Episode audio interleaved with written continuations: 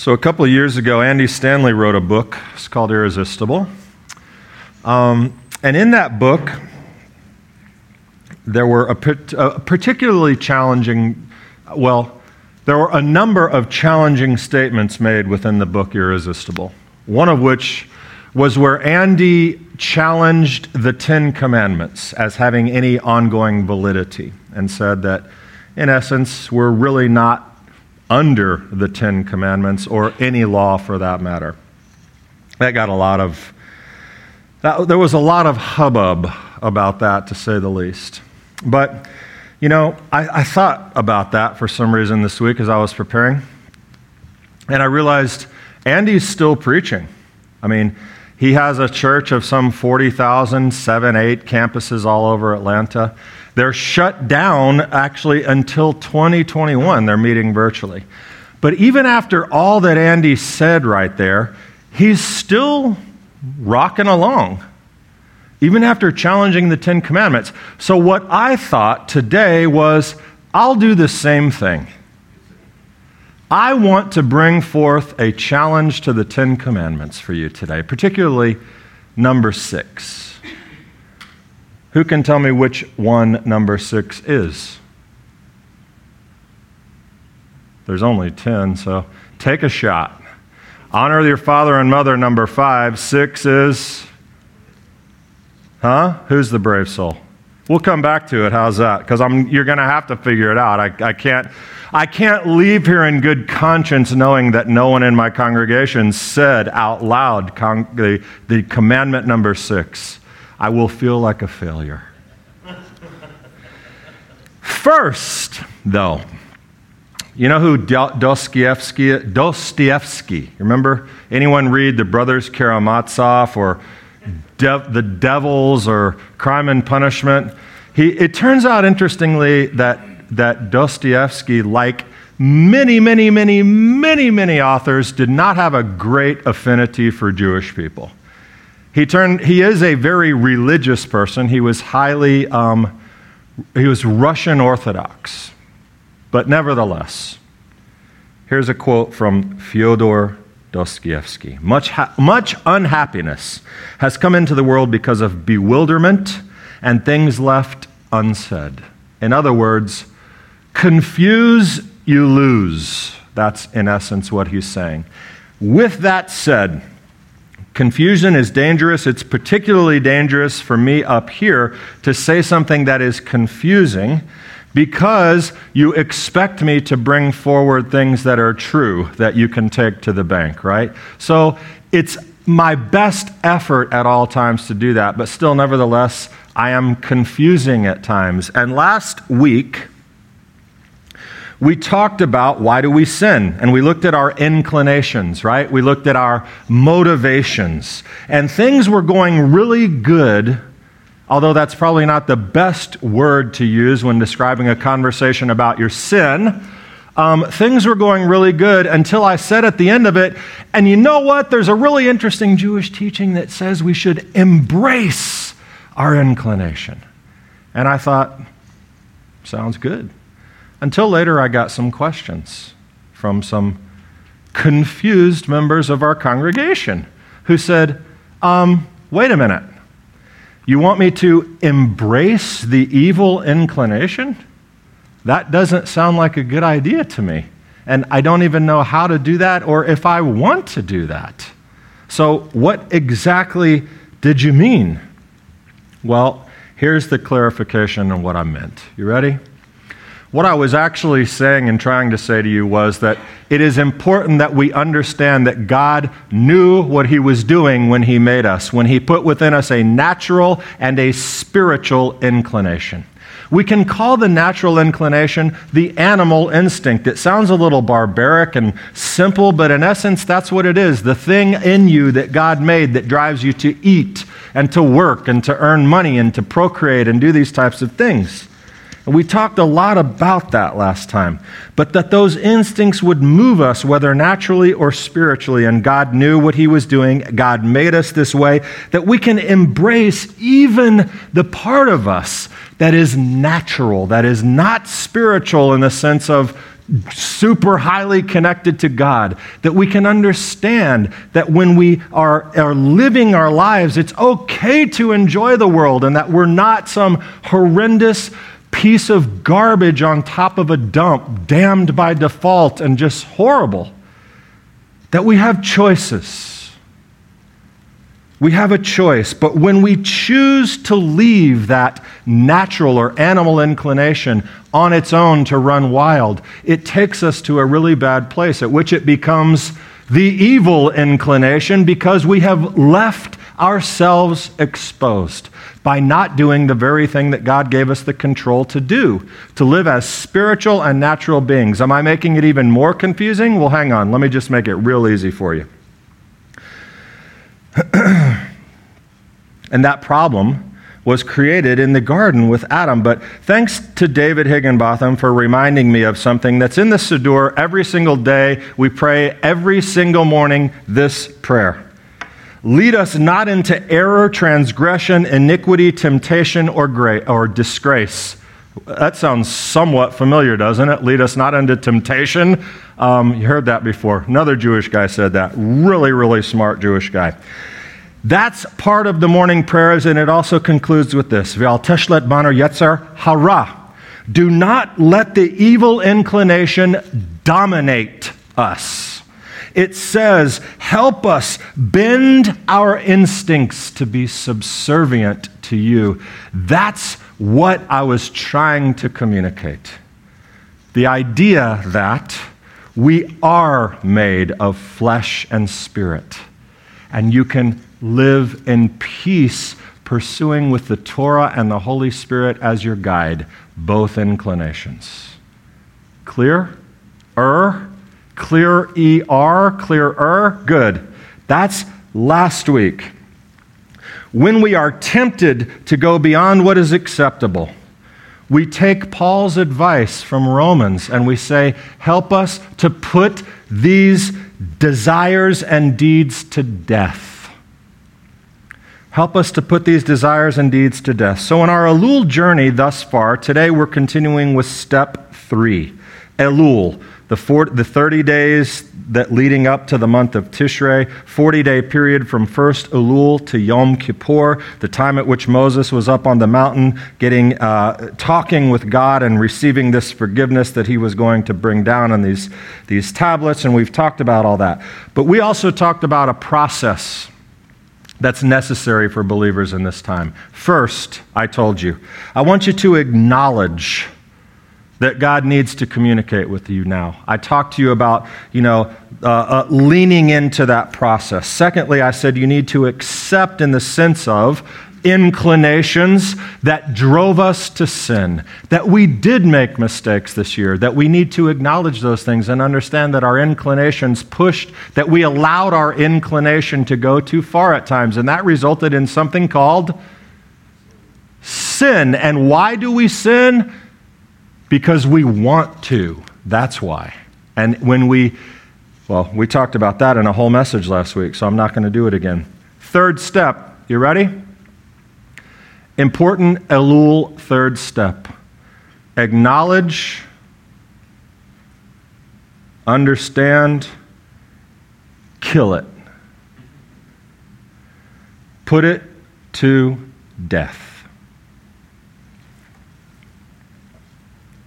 And this, my friends, for many people is the hardest part, so let's talk. Back to the sixth commandment. What is it? Thou shalt not kill. Actually, it's murder because there are plenty of times when you do actually need to kill. So there's a distinction there. Um, but technically, it turns out that if I look at this commandment from a legal perspective, and my parents always told me I should be a lawyer, I don't know why. I think it was because I argued incessantly and still continue to argue with them on a regular basis. I think that might be why. But anyway if I look at this from a legal perspective, we actually should violate the sixth commandment. We must kill, we must destroy, we must murder. Yes? Anyone? Hands in favor of killing things. Well, let me give you some confidence. Romans 8:13 But if by the spirit you are putting to death the deeds of the body you will live. It's murder. And Paul says we should do it. Kill things. Oh, Rabbi. Didn't do so good in English, did you? That's called metaphor, Rabbi. It's a figure of speech. It actually, here's the definition it's a figure of speech for rhetorical effect that directly refers to one thing by mentioning another. It may provide clarity or identify hidden similarities between two ideas.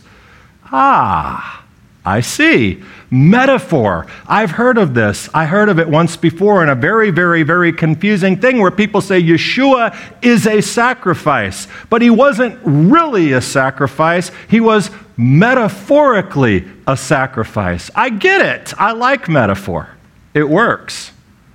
So Paul's using metaphor to describe what we must do to control our inclination, our evil inclination. Yeah. Good news. Ten Commandments is still intact. Andy, Stanley, thank you. We don't have to worry about it. There's 10 and then there's another 603, but yeah, okay, I get this. But I like this metaphor idea. How about trying this on?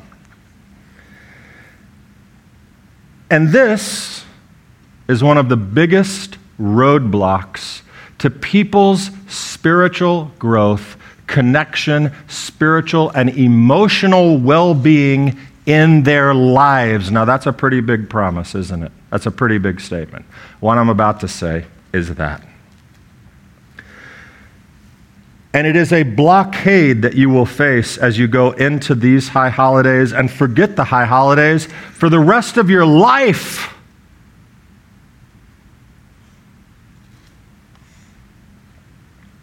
And not for everyone, but I know for a lot of people that this is a thing.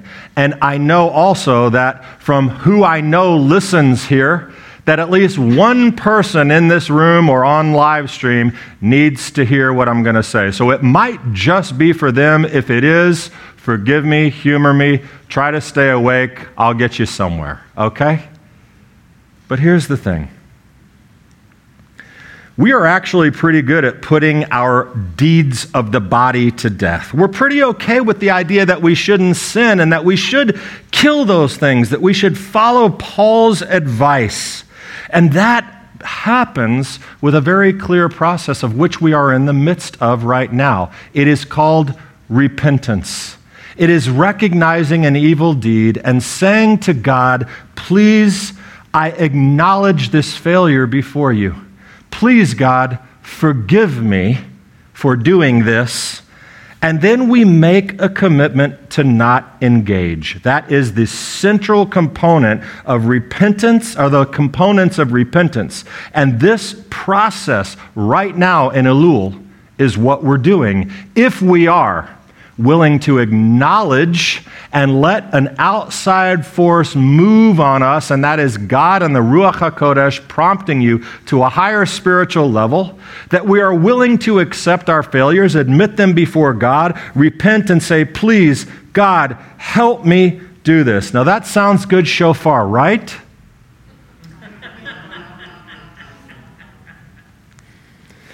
That wasn't metaphor. That was a really cheesy joke. Did you like it though? Just kidding. Here's here, stick with me for the metaphorical part. Last week's Torah portion, and I maybe could have talked about it then, but it's for this week.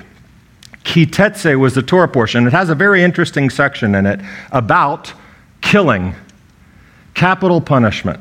It says this in Deuteronomy 21, 22 through 3, 23.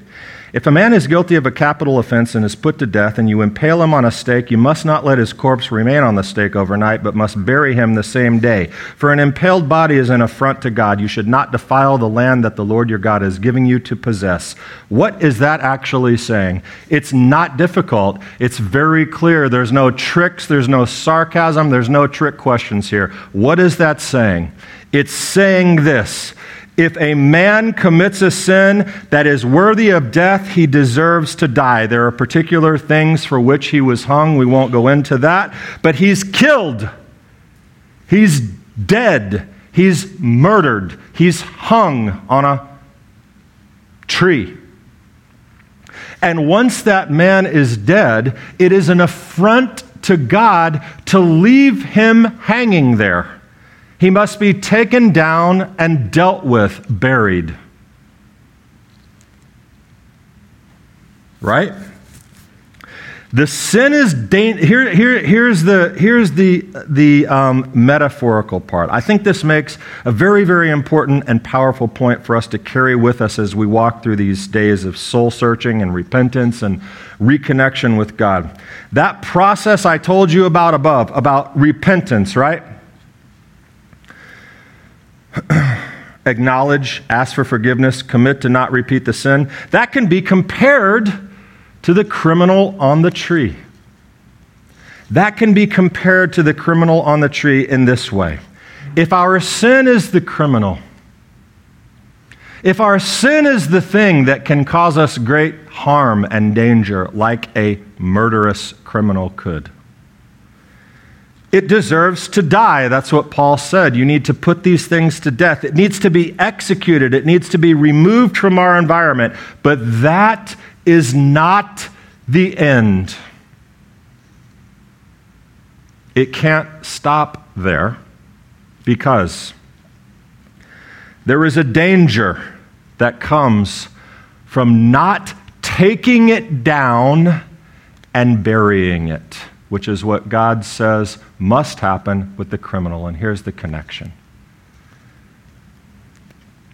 to give something to God, to give this issue to God, and then, and then not let it be dealt with and removed and buried, that is equally as much an affront to God.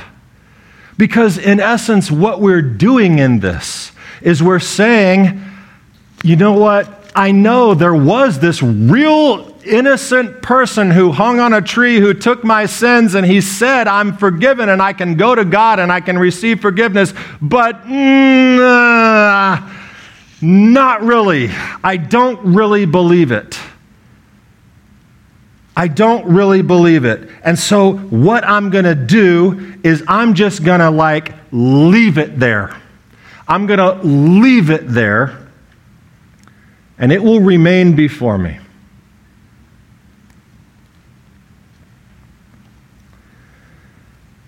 And that is an affront to God because here's the thing the completion of the process of repentance is to take it down, acknowledge the gift of God's mercy and grace, and then let God take this thing, this criminal, heinous thing, Put it in the ground and bury it and be done with it and do not come back to it.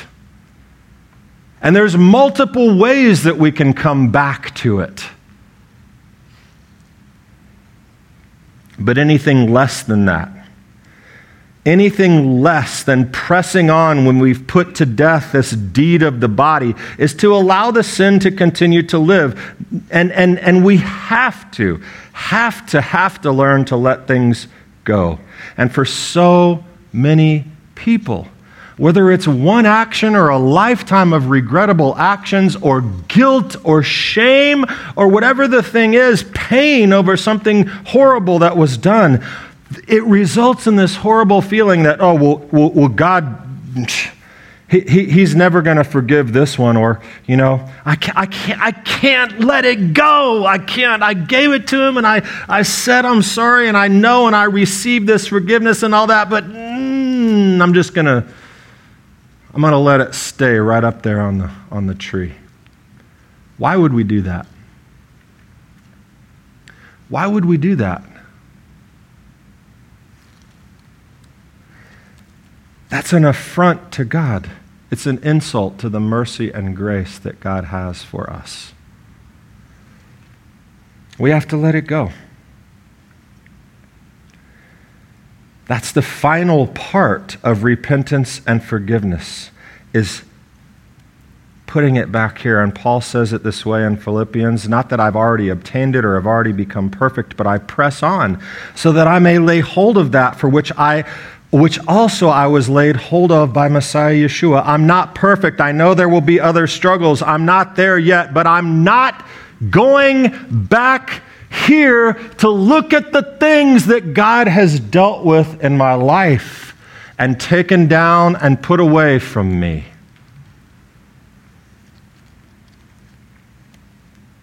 We acknowledge, we confess, we accept, we put it on the tree and we let it die and we let God take it down and we let Him bury it because that's what needs to happen. So, yeah, metaphorically, thou shalt kill. That's pretty strong language, but how about thou shalt lay to rest those things which God has dealt with in your life and not revisit them?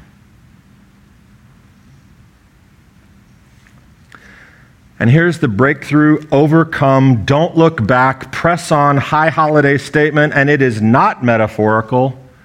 Thou shalt not resurrect.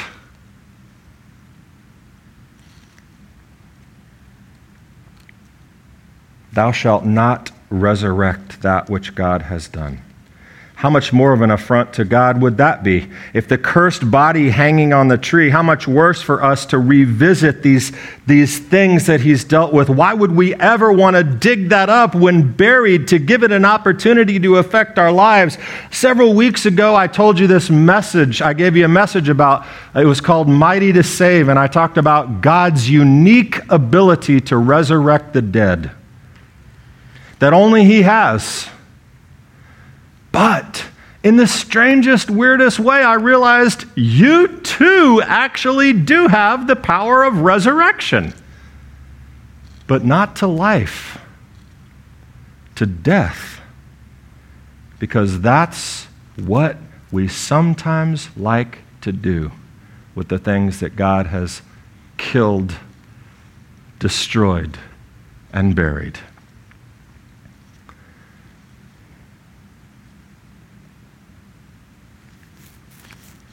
We're in Georgia, right? We're still in Georgia, yeah. Okay. So there's this show that's filmed down south of us that's called The Walking Dead. I haven't uh, seen this show. It's very, very popular, I know. I'm not sure if it's still on. It's got a lot of seasons. It's about what? Zombies, right? So we were driving recently down through South Georgia, where I think they filmed The Walking Dead, and there are a number of billboards Oh, it's in Atlanta. Well, somehow up there affected down south because as we're driving on the highway, there's these billboards, Jesus billboards. Okay? But they're the weirdest things I've ever seen in my life. They're things like, Jesus hears you, don't get left behind. And it's like, you know, blonde haired, blue eyed Jesus going, but then there's a couple more billboards down, and there's zombies, it, like dead zombie looking people who are supposed to represent the ones that didn't come to Jesus, and then you have the other smiling halo folks going.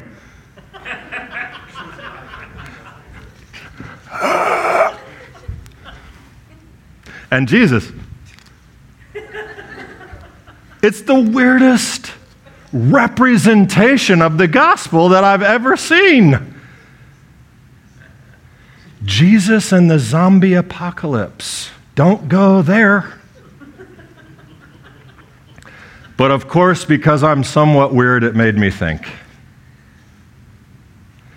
And I was thinking in this applicable term for our sin and for the things that we give God the access and the power to deal with and to kill and to destroy and to remove from our lives and take down from the execution tree and then put them in the ground.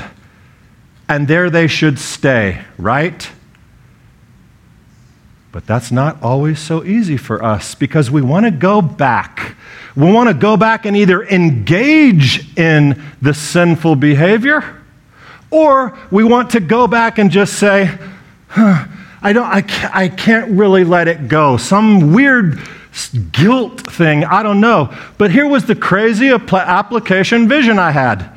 As I'm driving down in Jesus and the zombie apocalypse, I'm imagining us when God's done all this and we're going back and we're digging this sin, this nasty, gross, degraded thing up, and it comes out of the ground and it's a sin zombie. That's exactly what it looks like.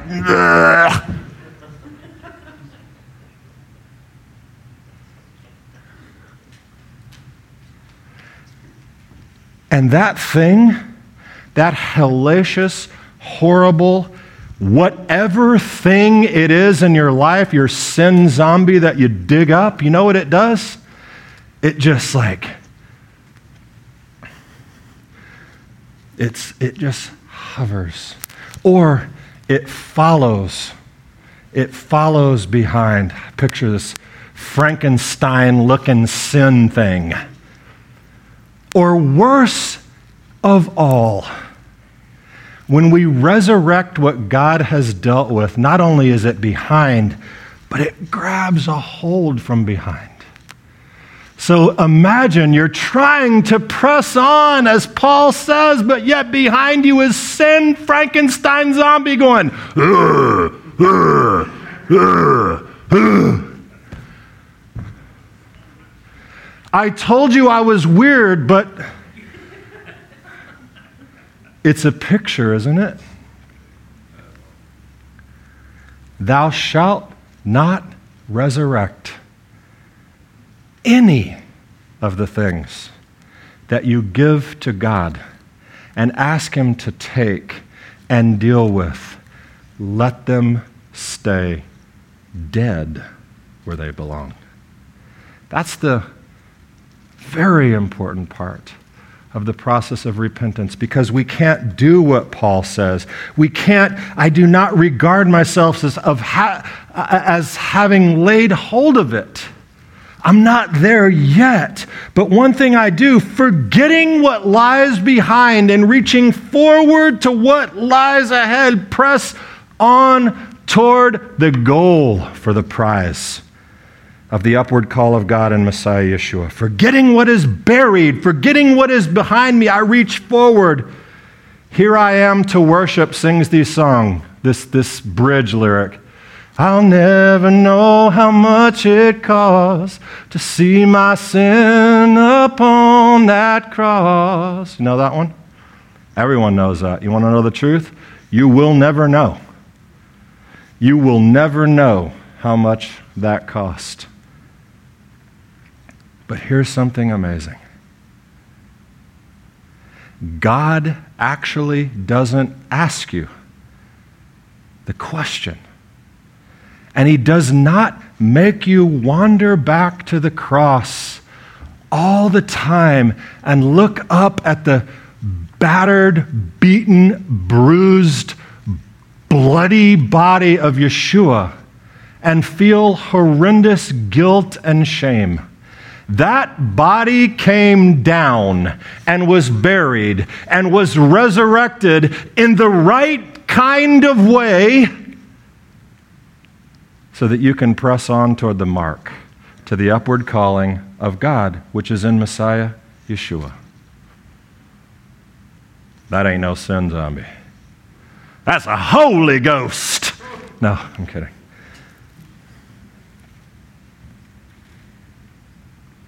The power of that story comes from the burial and the resurrection that brought mercy, it brought forgiveness, and empowers us to put those things aside, let them die. But part of that is up to us to not resurrect our sin zombies, if that helps you put this into practical application. And these are the days.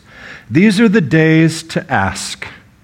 These are the days to hang things on the tree. Deck the halls. Nope, not that tree. Not that tree. Putting to death, killing the deeds of the body that have caused you separation from God over this year or five years or 50 years or however long. And when they're dead, buried, leave them there. Thou shalt not resurrect. We read these words from Micah just a couple Saturday Sundays by the side of the river.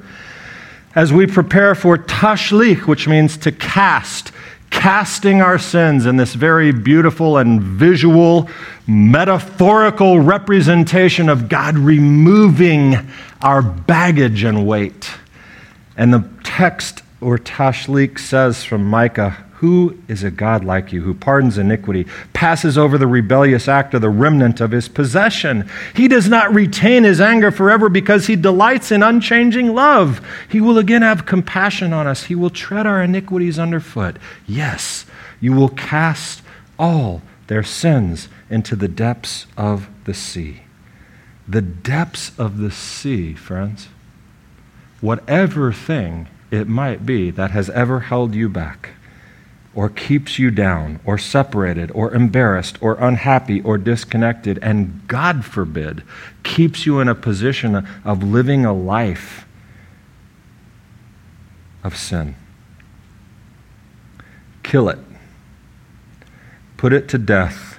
Hang it on the tree. Let it die. Let him bury it. And for God's literal sake, thou shalt not resurrect it. Shabbat Shalom. We're building the kingdom and thankful that you're a part of that mission.